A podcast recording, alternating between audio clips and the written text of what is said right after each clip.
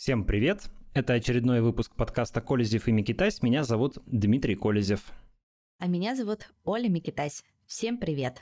Привет! Ну что, весна пришла как-то уже окончательно, кажется, в наши города. Наверное, в Грузии давно уже, да, тепло, а вот в Вильнюсе только-только стала как-то стабильно хорошая погода, и жизнь прямо расцвела вокруг. Что у вас происходит? В Тбилиси также? В Тбилиси весна просто прекрасна. Сейчас моя самая любимая погода уже второй месяц, примерно 15-20 градусов. Я не люблю, когда жарко, и не люблю, когда холодно.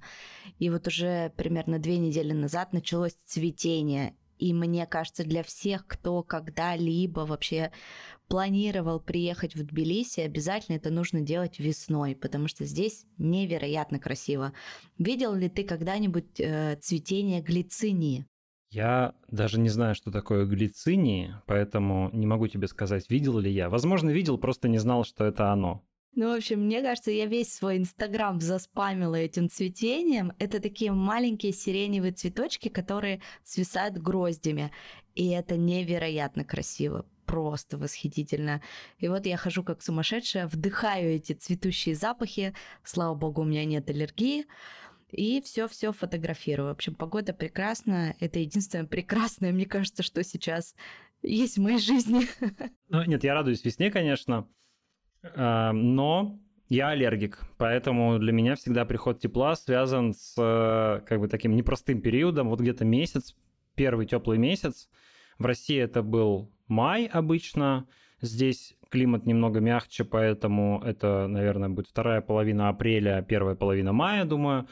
Вот я вот так вот шмыгаю, у меня чешутся глаза, я пью всякие антигистаминные таблетки. В общем, так себе состояние, если честно. Но как бы я уже привык. Я надеялся, так думал, что, может быть, у меня в Литве не будет аллергии, может быть, здесь что-нибудь, какие-то другие деревья растут и травы. Нет, нифига. У нас прямо перед домом стоит береза. У меня аллергия. Да, я помню, ты говорил, что берез очень много в Литве. Да, вот у нас прям стоит мы живем на первом этаже, и у нас прямо перед окном стоит прям такая большая, хорошая береза. Ну вот, соответственно, все эффекты я испытываю. Так что стараюсь себя беречь. Но вообще в Вильнюсе прям здорово. Моментально выставили все летние кафе, столики на улицу.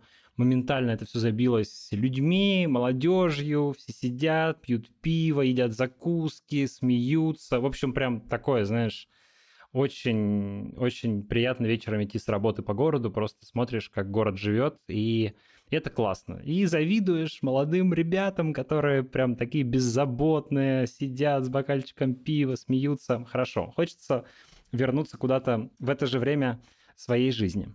Которым не надо стримы постоянно записывать, перелопачивать кучу новостной повестки, смотреть пропагандистские ролики.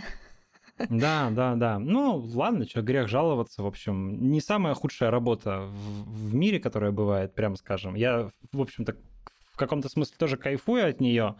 Ну, наверное, если бы не кайфовал, занимался бы чем-нибудь другим. У меня, кстати, как раз YouTube приближается стремительно к 100 тысячам подписчиков. Будет маленький или большой юбилей. Первый юбилей такой, наверное, значимый YouTube-канала.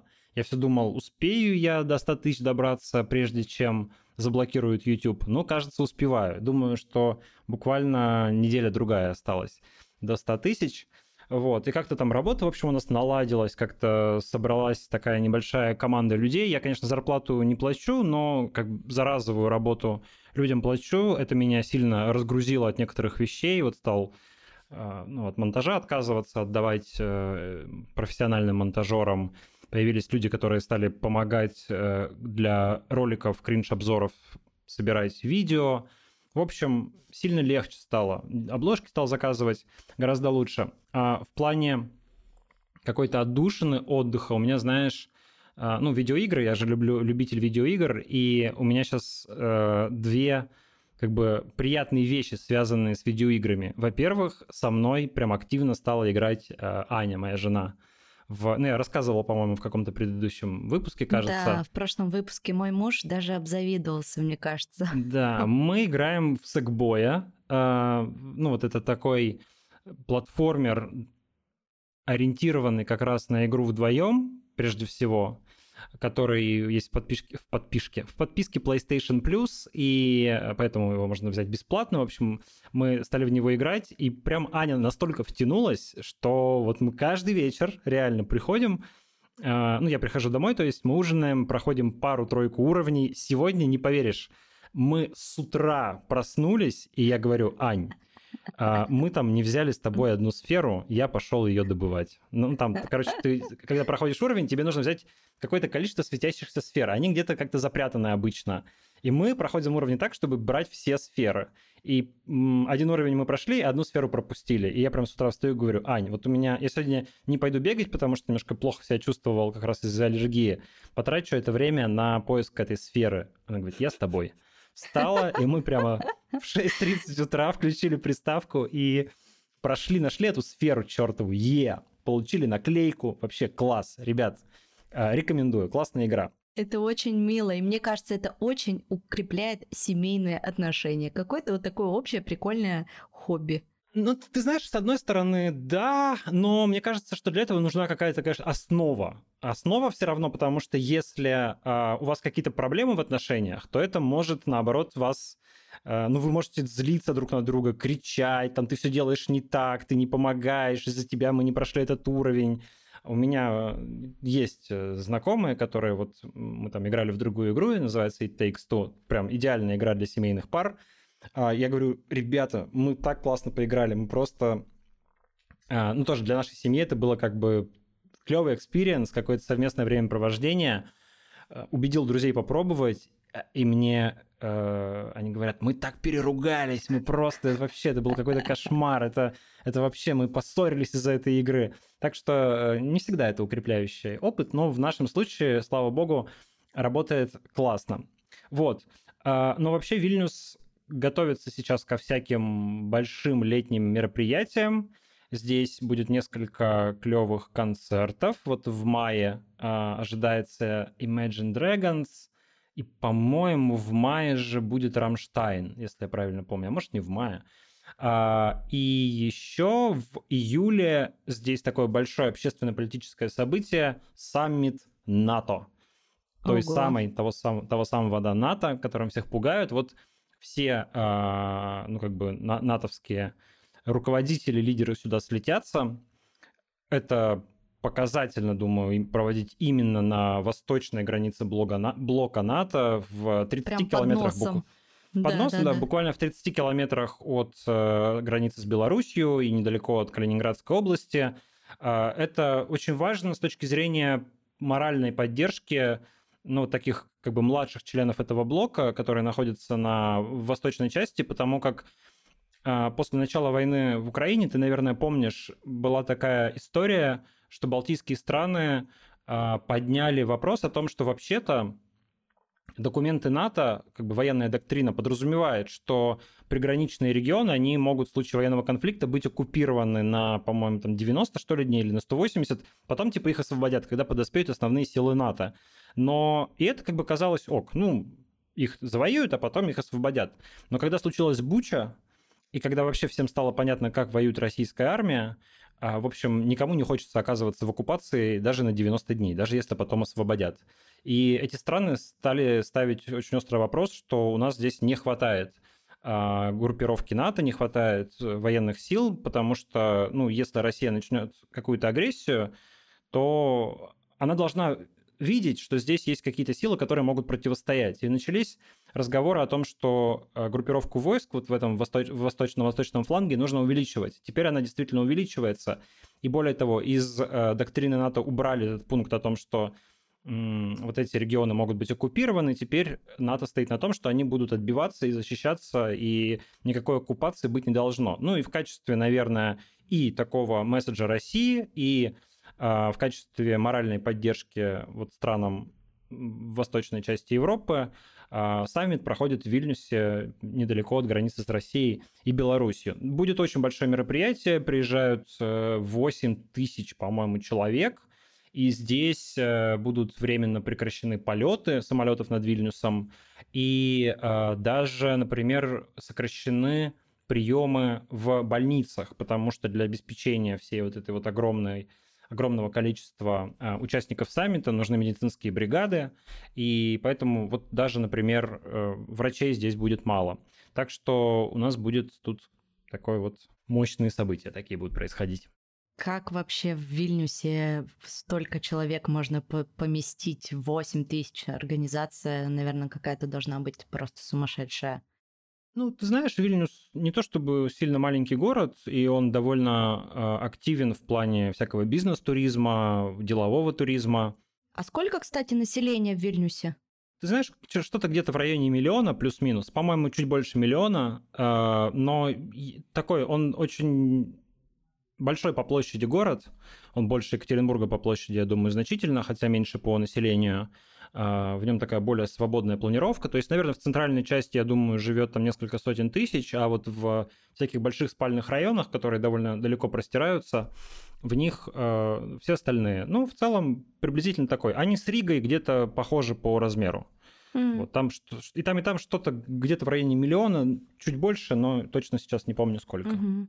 Кстати, у меня вот тоже хорошая новость. Не тоже, а просто хорошая новость. Я, помнишь, рассказывала тебе и нашим слушателям, что у меня проблемы с загранпаспортом, и я все никак не могу дождаться своей очереди в секции интересов на подачу. И вот, наконец-то, 26 апреля мне пришло приглашение прийти подать документы, потому что мой загранпаспорт 13 мая превратится в тыкву, и он реально закончится. Я не знаю, успеют ли мне сделать его за 2 недели или нет, но сам факт, что наконец-то моя очередь дошла, а ждала ее целых 5 месяцев, конечно, меня очень сильно радует, потому что оставаться без документов в другой стране, ну, максимально некомфортно. Да, я тебя, конечно, понимаю, но, в принципе, хочу немножко успокоить, что, насколько я, по крайней мере, понимаю ситуацию, паспорт – это же то, что называется travel document, то есть он тебе нужен в первую очередь для путешествий. Если ты никуда не собираешься уезжать пока, то вполне можно дождаться производства нового паспорта, выпуска нового паспорта и жить с ним дальше. То есть то, что у тебя паспорт перестает действовать, не делает тебя как бы, знаешь, не обнуляет тебя как гражданина России. Это просто твой документ для путешествий просрочился. Ну, да, как бы... все-таки 13 мая пришли, такие, все, Ольга Алексеевна, чемоданчик забираем, до свидания, паспорт ваш больше не действителен. Да, ну другой проблема только в том, что у тебя же нет другого документа действительного в Грузии, получается, да? Получается, и поэтому... да. Да, если тебе что-то нужно где-то, какой-то документ, там, подтвердить свою личность, в банк прийти или еще куда-нибудь, то ты временно остаешься без документа. Это, конечно, плохо. Вот, но я надеюсь, что у тебя все будет хорошо. А мы, кстати, о путешествиях собираемся еще с женой в мае. У нас большая поездка запланирована. Ну, точнее, поездка маленькая, но большое дело. Мы собираемся на концерт Depeche Mode в Стокгольме. О, кайф. У группы Depeche Mode вышел недавно новый альбом. Моя жена большая поклонница, прям фанатка, можно сказать. Но она ни разу не была на концерте. И вот это возможность съездить на концерт. Мы поедем, мы пытались выбрать какой-то город, куда нам приемлемо поехать. Сначала купили билеты в Париж. Тем более я никогда не был в Париже, и Аня никогда не была в Париже, и нам было интересно посмотреть. Но потом выяснилось, что у нас там по времени не получается немножко. И поэтому мы купили другие билеты и полетим в Стокгольм из Риги. Вот, там будет на стадионе концерт. В общем, ну, надеемся получить удовольствие. Класс. Вот, кстати, мне кажется, что это огромный плюс эмиграции в том, что ты можешь ходить на очень крутые концерты. К сожалению, такой возможности, оставаясь в России, увы, нет. Вот в Тбилиси, если вдруг вы задумаете приехать в Тбилиси летом, то у нас тоже будет очень много разных концертов, например, The Killers и тоже Imagine Dragons в августе. Так что следите за анонсами. Не знаю, Оль, на Шамана не сходишь, на Любэ не сходишь. На Полину Гагарину. Елену Ваенгу не послушаешь, поэтому какой же здесь выбор? Какие-то Рамштайны и Depeche Mode. Ну, что это? Что-то мы так радостно, весело начали, а новости-то у нас не шибко радостные в этом выпуске подбираются. Во-первых, хотели поговорить про 25-летний срок. 25-летний срок. Я говорю, и мне до сих пор не верится в то, что я произношу даже эти числительные. 25 лет колонии присудили Владимиру Кара-Мурзе, младшему. И еще хочется поговорить про Алексея Навального, на которого возбудили уголовное дело после того, как какой-то инцидент с ним произошел, который... его адвокат описал как такую провокацию с нанесением побоев, по сути, Навальному. Вот, его там ударили. Ну, в общем, мы про все это поговорим. Но хочется, да, начать с Кара-Мурзы. Давай. 17 апреля Мосгорсуд приговорил политика Владимира Кара-Мурзу к 25 годам лишения свободы. И сложилось это дело из трех, получается, составляющих: о госизмене, о фейках и о руководстве нежелательной организации. Вот. И если все их три сложить, кстати, получается 28, а не 25. Но в России сейчас максимальный срок 25. А так могло бы быть еще и 28. Не, больше получается. Почему? Там 25... 18 госизмена. 18 госизмена. Фейки 7. Нежелательная организация 3. А что такое 18 госизмена? Это максимальный срок или что такое, да, ты считаешь? Да. А 20 же, по-моему, госизмены, нет? Я прочитала, что 18, что получалось бы 28, а так 25. Ну, в общем, совершенно неважно, если честно, математика, какая разница, там, 36 лет или 25. Во-первых, понятно, что Кара-Мурза все равно столько не просидит, потому как, ну, ясно же, что он будет сидеть до конца режима. И либо вдруг... Ну, всякие, на самом деле, конечно, вещи возможны. Ну вот я у Симонян, кстати, прочитала, она написала пост: «Поменяйте Уиллана Кара-Мурзу и Эвана на Ассанжа, и меньше, чем за троих, они его не отдадут. Спасите одну полезную жизнь ценой трех вредных». А на кого нужно Кара-Мурзу поменять? На Ассанжа. Их троих поменять на Ассанжа. Кара-Мурзу, Эвана и Уиллана. Ну... Видишь ли, Кара-Мурза не гражданин США, поэтому довольно сложно его обменивать с Соединенными Штатами. Он при этом подданный Великобритании, Владимир Кара-Мурза, у него есть британское гражданство. Но, как мне сказал Михаил Меньшиков, который работает в посольстве Великобритании в России, он просто, я в стриме об этом говорил, а он пришел в стрим и написал мне в комментарии, что я не знал об этом, что Великобритания вообще-то обменов не производит. То есть у них такая позиция, что они не меняются. Вот. Может быть, кстати, в этом есть какая-то логика, потому что, когда ты меняешься, ты вроде как стимулируешь захватывать заложников. Да? Вот американцы меняются, и теперь Путин это понял, и он, конечно, будет разных американских граждан под разными предлогами теперь хватать и обменивать на то, что ему хочется обменять. А британцы говорят в этом смысле: да хоть ухватайтесь, мы не меняем. И поэтому британского гражданина с целью обмена захватывать бессмысленно, ну, просто это ни к чему не приведет. Вот, но, не знаю, возможно же какой-то не обмен, а элемент торга. Ну, вот пройдет какое-то время, не знаю, закончится война, я надеюсь, нужно будет о чем-то договариваться с Западом. Возможно, да, и одним из условий может быть, например, там, снятие части санкций, одним из условий может быть освобождение политических заключенных. Может такое быть? Да, я могу такое себе представить, почему нет? Вот Илья Яшин, которому тоже на этой неделе, кстати, подтвердили 7,5 лет ему срока дали, вот у него была апелляция, ему подтвердили. Помнишь, когда Яшина присудили 7,5 лет, казалось, боже, какой срок? Сейчас думаешь, 7,5 лет. 8,5. Сейчас думаешь, 8,5 лет. Ну, по сравнению с Кара-Мурзой, ну, господи, ну, вообще, мягко осудили. Чудовищно, конечно, это все просто ужасно. Вот, но Илья дал интервью «Репаблику», мы его публиковали на этой неделе, и, в частности, он там как бы говорит, может, это, конечно, какая-то соломинка, за которую хватается утопающий, но я вообще с ним, пожалуй, согласен. Он считает, что когда война закончится, Путин вполне может объявить какую-нибудь амнистию и освободить часть людей, осужденных как раз вот за эти военные статьи, ну, которые там военная цензура и все такое прочее, чтобы как бы показать, что все, страница перевернута, значит, эта история пройдена, мы живем дальше. Не думаю, что высок шанс, что так случится. Там я бы не стал говорить, что это больше 50%. Но в целом такую вероятность нельзя исключать, потому что как бы вообще бесконечно закручивать гайки и ужесточать невозможно. Тут все равно должна быть какая-то динамика такая оттепели заморозков. Но это обычно происходит со сменой руководителей, но это может происходить и при одном руководителе. Мы при Путине тоже помним какие-то более либеральные периоды, менее либеральные периоды. У Лукашенко, например, это вообще постоянные какие-то качели. Он отпускал политзаключенных в свое время, когда пытался договориться с Евросоюзом. Так что ничего нельзя исключать. Накануне Олимпиады, по-моему, тоже отпускали политзаключенных. Но ты знаешь, он может это сделать только накануне выборов, возможно.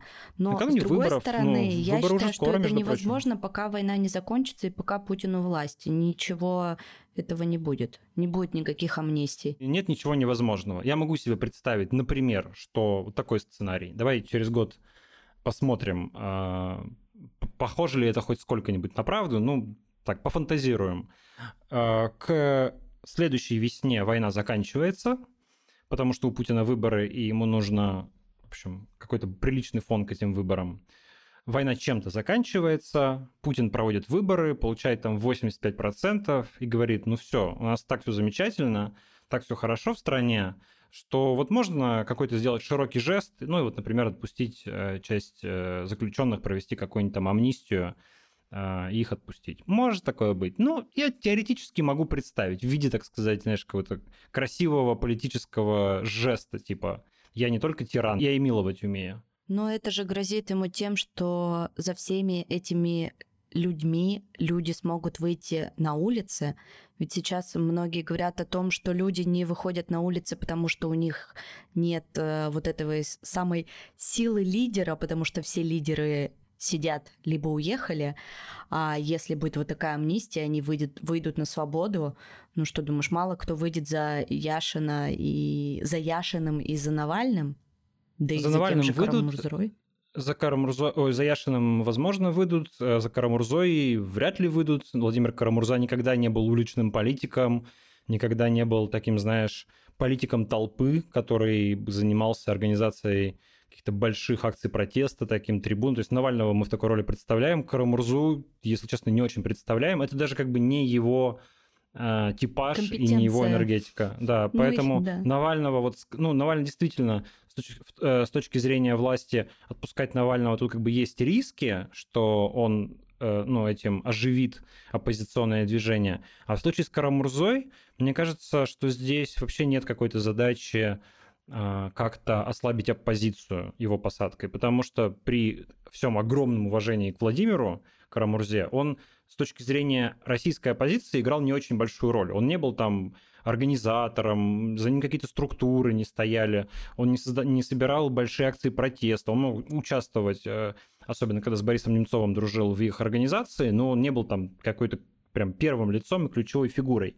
При этом интересно ведь, что вот Алексей Навальный, который считался как бы главным врагом режима, главным врагом Путина, и, в принципе, им считается, он получил там свой срок, сколько ему там дали, я уж не помню, ну, в районе 10, да, 9 лет.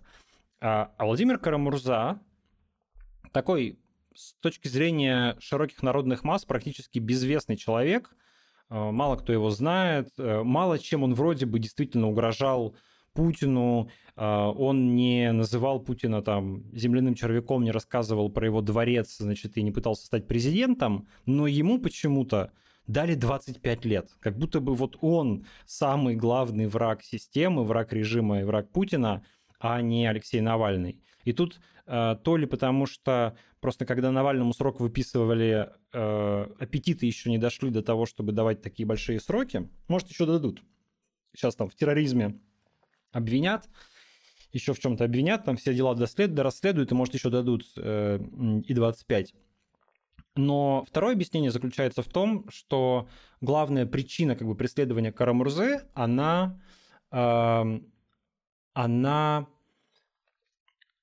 том, что он был одним из инициаторов появления списка Магнитского, знаменитого, который положил вообще начало практике персональных санкций в России.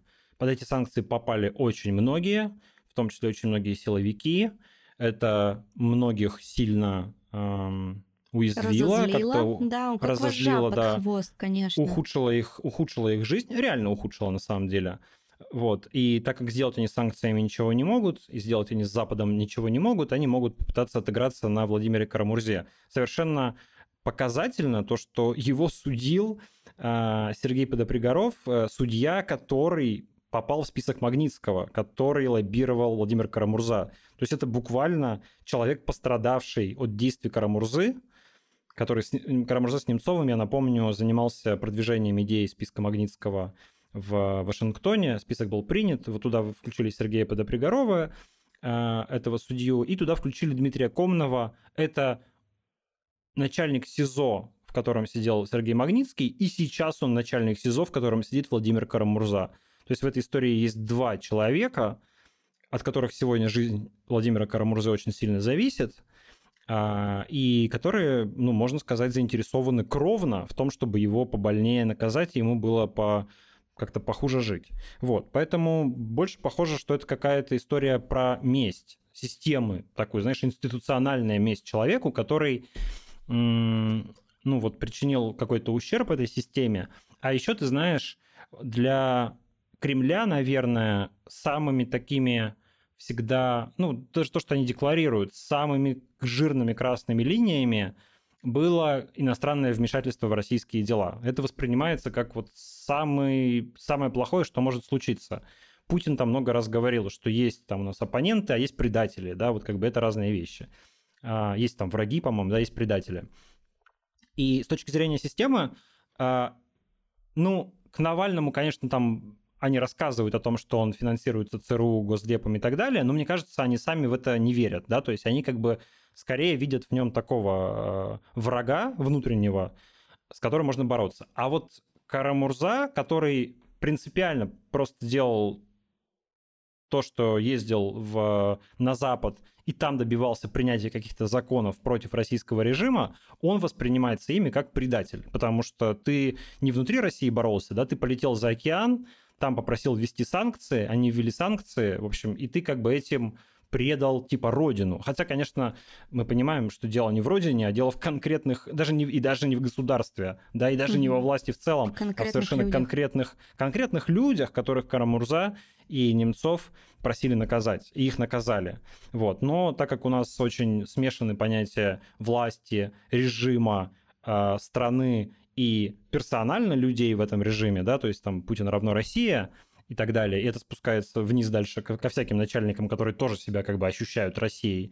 Они легко экстраполируют это на такое личное наказание, как бы на удар по России. И за это, наверное, тоже в том числе пытаются наказать Владимира Кара-Мурзу. Угу. Вот, кстати, если еще про его дело и про его жену, я сегодня послушала подкаст «Что это было» русской службы BBC. Там вышло интервью с его женой Евгенией, и она очень интересно про него рассказывает, ну и про Россию в том числе. Если вам будет интересно, послушайте. Подкаст этот есть на Apple подкастах и на YouTube. На Яндексе его заблокировали, как и нас. Вот. Ну и здесь, наверное, будет очень вовремя сказать, чтобы вы, наши слушатели, поддерживали наш подкаст лайком и подпиской. Мы тоже появились на отдельной страничке в YouTube, там тоже нас можно слушать в аудиоформате, и мы всегда рады вашим лайкам, колокольчикам, сердечкам, в общем, в зависимости от того, где вы нас слушаете. И про Алексея Навального еще два слова. Адвокат Навального Вадим Кобзев рассказал про провокацию, которую против Навального устроили в колонии. С его слов, там, кто следил, была старая история про то, что Навального держали в камере, и к нему постоянно в камеру подселяли, по-русски говоря, бомжа.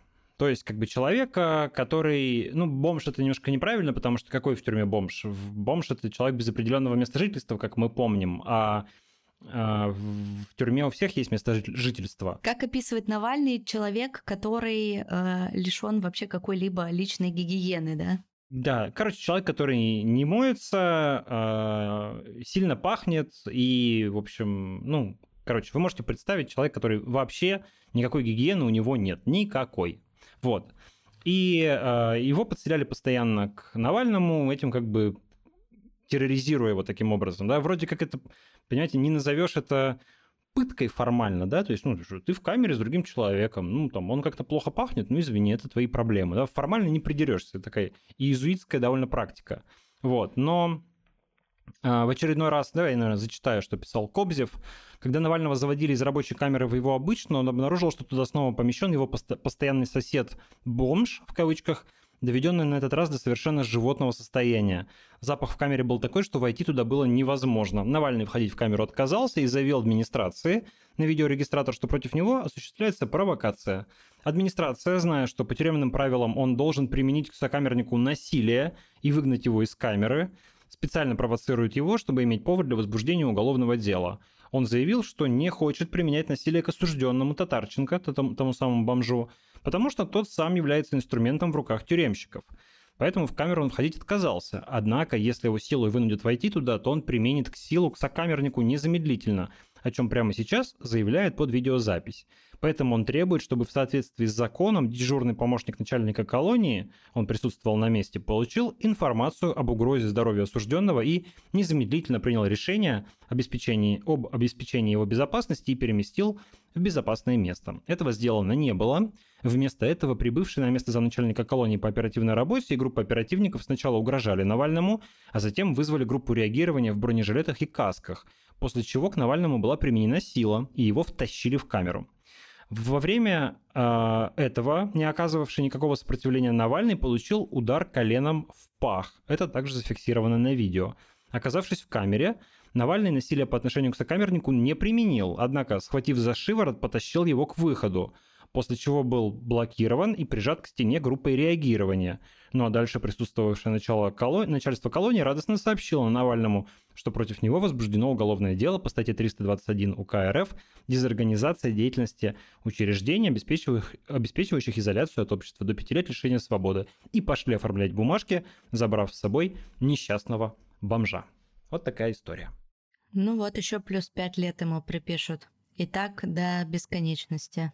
Да, ты знаешь, мне кажется, тут уже дело даже не в сроках, и вообще я в этом не вижу, если честно, какого-то смысла, кроме как какого-то, не знаю, просто уже садистского и такого психопатического немножко смысла людей, которые это делают. И я абсолютно согласен с теми соратниками Алексея Навального, которые считают, что это санкционируется напрямую Владимиром Путиным. Я абсолютно уверен, что вопросы, связанные с Навальным, они у Путина на контроле. Я не удивлюсь, если потом ему показывают эти видео, где Навального там как-то, не знаю, бьют или что-то с ним происходит, как бы неприятное. Вот. Ну, Путин явно чувствует себя обиженным, уязвленным. У него он сделал какую-то личную обиду. Может быть, он хочет, чтобы Навальный сломался, не знаю, попросил о помиловании, попросил разрешения уехать из страны, не знаю, взмолился о пощаде, что-нибудь. Или просто нравится, чтобы человек страдал, который тебе причинил какие-то неприятные эмоции. Ну, в общем, мне кажется, мы наблюдаем просто какое-то не политическое, а вот именно такое психиатрическое действие. Да, ты знаешь, когда там, не знаю, мне сразу какая-то семейная история представляется, когда методически просто муж там уничтожает, например, свою жену, постоянно ее терроризируя и превращая ее жизнь в ад. Ты и так в аду уже сидишь в этой тюрьме. Ну, то есть надо сделать просто ад, адский невыносимый, но... Конечно, мне кажется, что Алексей Навальный с высоко поднятой головой весь этот кошмар и ужас вынесет, и мы обязательно увидим его на свободе. И я уверена на 1000%, что он не сдастся и не прогнется, и они его не уничтожат в тюрьме. А у меня ассоциации с каким-то средневековым деспотом, знаешь, который вот поймал своего недруга, заточил его в темницу и там применяет к нему разные пытки и по вечерам ходит посмотреть и похихикать, как там корячится в какой-нибудь, корчится в муках какой-то неприятный ему человек. Вот. Такое, знаешь, как абсолютно, правда, какое-то средневековое поведение, и использование тюрьмы тоже совершенно средневековое. Не как место, где содержат преступников, чтобы отделить их от общества и как-то перевоспитать, а как вот такой реально застенок, куда помещают политических оппонентов и просто их там мучают, чтобы, не знаю что, чтобы получить от этого какое-то удовольствие и как-то насладиться этим процессом. В общем, совершенно чудовищная система. Очень переживаю я, конечно, за Илью Яшина, которого вот 21 числа, когда мы записываем этот выпуск, он написал пост, что его этапируют в колонию. И понятно, что он и о своих ощущениях в СИЗО писал, что все там было и без психологического давления, и все максимально очень культурно. А вот как будет в колонии, вообще непонятно. Конечно, тут хочется ему пожелать держаться. Кстати, если вы подписаны на Илью Яшина, то он открыл у себя, тот, кто ведет за него этот телеграм-канал, открыли комментарии, и можно каждый пост комментировать и писать какие-то слова поддержки. А еще можно потом, когда расскажут, в какую колонию его перевели, пока это закрытая информация, можно писать письма.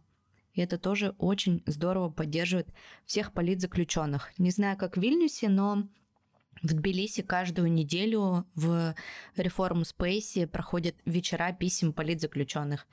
Поэтому, это есть и во многих городах. Поэтому, да, если в Вильнюсе вдруг, тоже.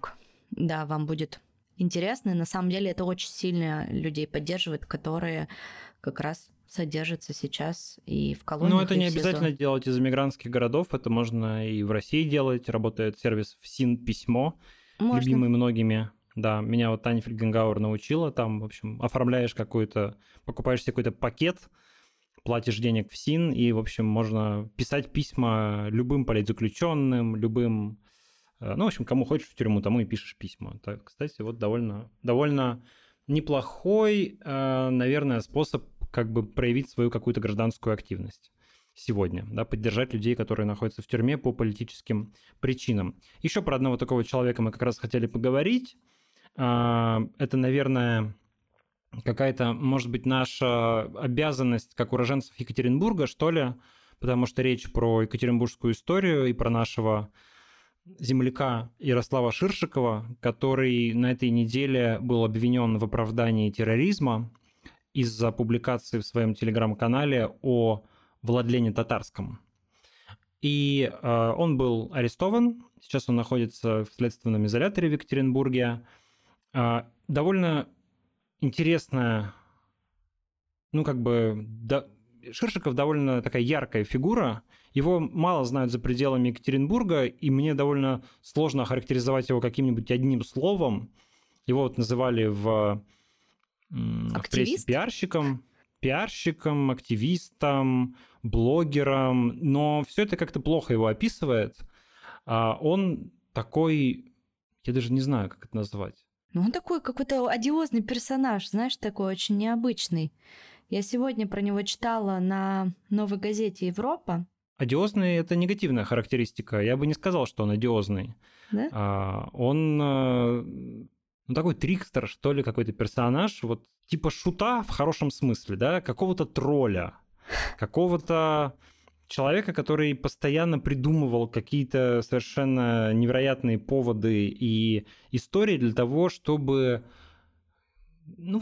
похайповать, с одной стороны, а с другой стороны, как бы немножко поукалывать власть зачастую какими-то своими действиями. Но он достаточно много, конечно, высказывался, и я даже узнала сегодня вот как раз из этой статьи на «Новой газете», что он и в тюрьме, оказывается, сидел. В колонии, поселении, да, несколько месяцев. Он в свое время... Я не знаю, что называется, откуда он взялся, то есть я даже не знаю, уроженец он Екатеринбурга или нет, но он где-то стал появляться в публичном пространстве примерно в начале 10-х годов, и он фигурировал в контексте таких фигур, как Леонид Волков тогда, то есть они, по-моему, с Волковым какой-то пикет проводили в поддержку прямых выборов мэра, если я правильно помню. Вот. То есть такой был региональный активист на политические темы. Потом где-то вот во второй половине 10-х он себя нашел как такого... скорее тролля, что ли, В частности, одной из его идентичностей была... Он называл себя уральским гусаром. Это был период, когда власть очень активно как-то продвигала казаков. Вот. Они там получали всякую поддержку и как бы ассоциировались очень с разными мракобесными вещами. И Ширшиков заявил, а почему вот казаков поддерживают, а гусаров не поддерживают? Объявил себя уральским гусаром, по-моему, создал даже какую-то организацию. Путину вроде какое-то письмо писал. Да, и стал всячески какие-то органы власти обращаться от имени гусара, все что-то делать. В общем, это был, конечно, такой веселый карнавальный троллинг. А потом, кстати, он же... Ну, ты знаешь, что такие пастафарианцы? Нет. Нет? Ну, есть такая пародийная религиозная организация, пастафарианская церковь, они еще называют себя церковью летающего макаронного монстра. Вот. Ее придумали в Соединенных Штатах в качестве такой пародии на религию. Там какой-то американский то ли ученый, то ли преподаватель, сейчас точно не помню, он возмутился тем, что в школе в курс обучения вводится идея креационизма, что людей создал Бог. И, в общем, как бы реагируя на это, придумал такую вот, типа, церковь. Он сказал так, они там верят в Бога, а вот мы будем верить в летающего макаронного монстра. И, пожалуйста, кто-то вот убедите меня, что этого макаронного монстра не существует. И, в общем, всячески тоже по этому поводу как-то троллил. Идея прижилась. Вот эту церковь они назвали пастафарианской, потому что там макароны, паста, вот это все. И по всей Америке стали возникать отделения этой церкви. То есть, конечно, это были атеисты, которые на самом деле так троллили людей с религиозным сознанием. А потом по всему миру стало это распространяться. И вот Ширшиков был как бы представителем этой пастафарианской церкви в Екатеринбурге. Тоже абсолютно такая троллинговая история. Он... он набивался в женихи Натальи Поклонской. Тоже такая была история. Он, сказал, что он ее очень любит, что она завоевала его сердце, и он поехал в Москву и стоял там у здания Госдумы и что-то пытался как-то, в общем, ей предложить руку и сердце. Но при этом, при всей вот этой как бы несерьезности, он, например, принял довольно активное участие в протестах против строительства храма в Екатеринбургском сквере, в тех знаменитых протестах. И как раз по этому делу у него проходили дома обыски и возбуждалось уголовное дело по призывам к массовым беспорядкам, потому что он был одним из самых активных участников, и он, как бы не стесняясь, высказывался в соцсетях по поводу всех этих штук. Я, кстати, помню хорошо, я приехал в сквер тогда на протесты, и как раз я одним из первых там увидел Ширшикова, который шел туда, мне кажется, не совсем трезвый. Он так вообще чуть-чуть как бы может выпить. Это когда у него дуршлаг был на голове? Дуршлаг – это как раз символ пастафарианской церкви. Вот, да, дуршлаг и флаг Уральской республики. Белый, зеленый, черный. То есть как бы ему стали говорить, что ты делаешь, убери этот флаг, сейчас тут всех обвинят в сепаратизме. Прям как бы люди, которые даже протестовали, стали на него шикать и говорить, типа, Ярослав, хватит троллингом заниматься. Тут люди серьезно свои гражданские права пытаются отстаивать, а ты все опять превращаешь в клоунаду. И этот флаг он куда-то убрал. Вот. То есть его даже как бы в оппозиционной среде воспринимали, как бы такого, типа чудака, знаешь, вот так скажем. При этом отношение к нему было скорее хорошее, скорее положительное. Но ты знаешь, что в этой истории самое страшное, что сейчас ему хотят дать 7 лет за пост в телеграм-канале, который был посвящен убийству военкора Владлена Татарского. Мы целый выпуск ему посвятили тогда после этого теракта-убийства. Якобы он это оправдывает, да, то есть статья про терроризм. Могу зачитать этот пост, он совершенно, такой маленький, много времени не займет. Я против, чтобы в городах, в любых что-то взрывалось и гибли люди, но мне кажется, что всех этих Z-военкоров всех перещелкают свои же, как когда-то всяких мутных Моторол и Донбассовичей. И скажу честно, что и тени печали по этому поводу не испытываю. Владлену Татарскому, который всех хотел убить и ограбить, как он любил, земля стекловатой, как и тем, кто добровольно пришел на творческий вечер этого отморозка в Питере. Меня тут больше, знаешь, что удивляет, что за пост в Телеграме тебе сейчас могут вменить, в котором ты не скорбишь по смерти Z-военкора, тебе могут дать статью об оправдании терроризма. Вот что меня здесь больше всего... Странно, что тебя все это удивляет. Да, есть еще вещи, которые меня удивляют.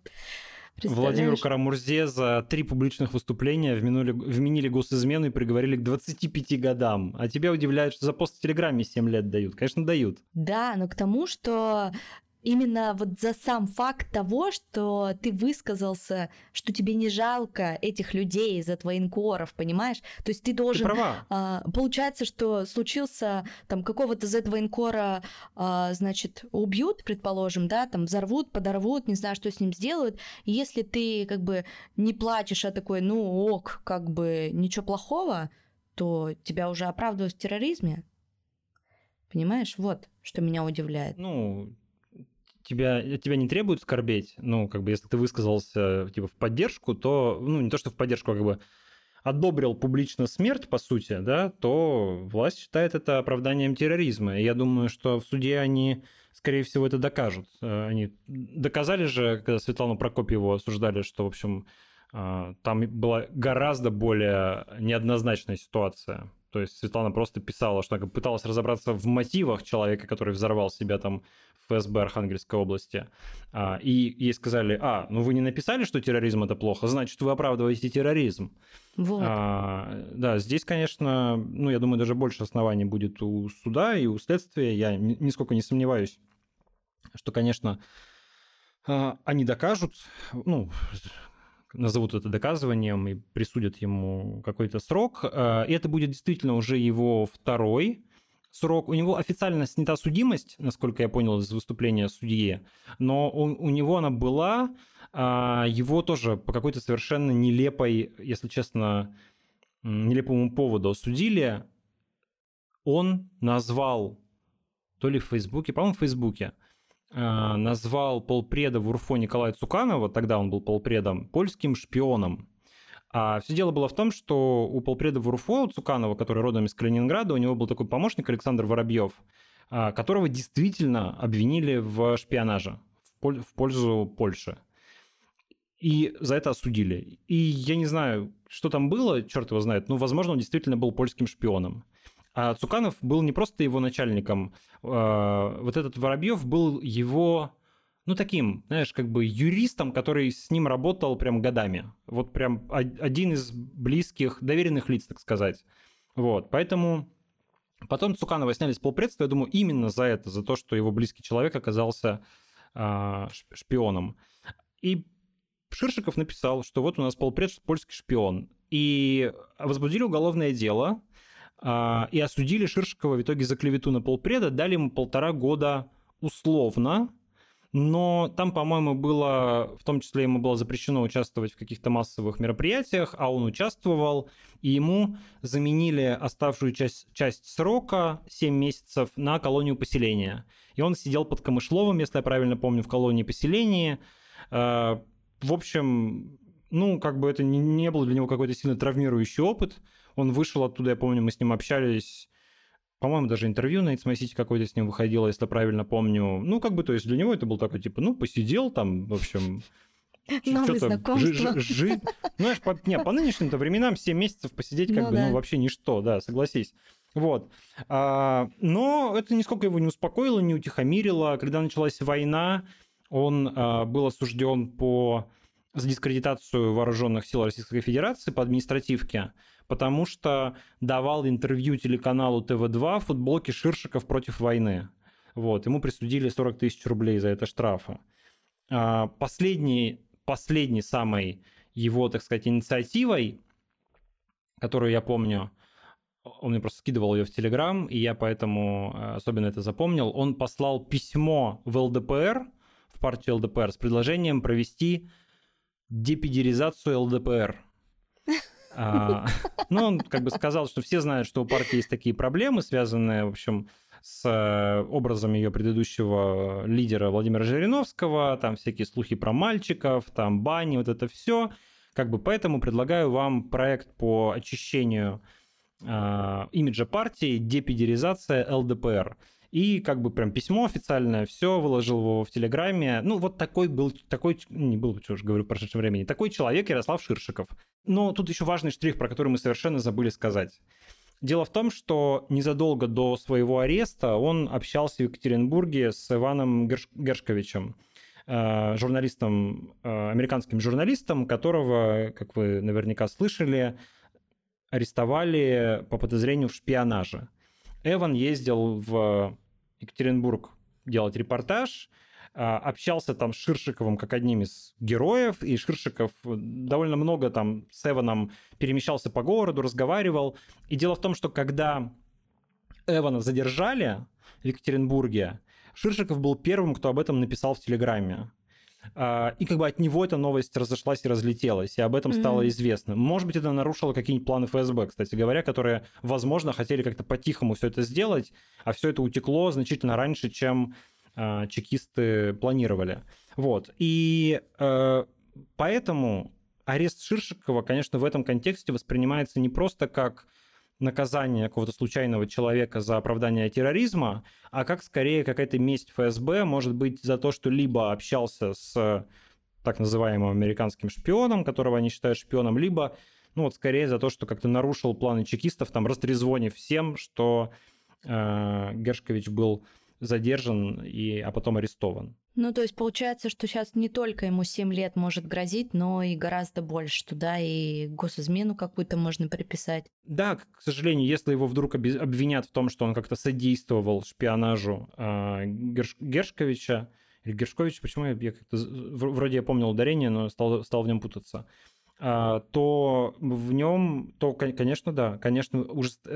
Может сильно ужесточиться обвинение, ну, теперь-то госизмена до пожизненного. Правда, событие преступления, в кавычках преступления, произошло до принятия в силу, до вступления в силу этого закона, поэтому все-таки пожизненно не дадут. Ну вот 20 лет, пожалуйста, как Владимиру Кара-Мурзе практически.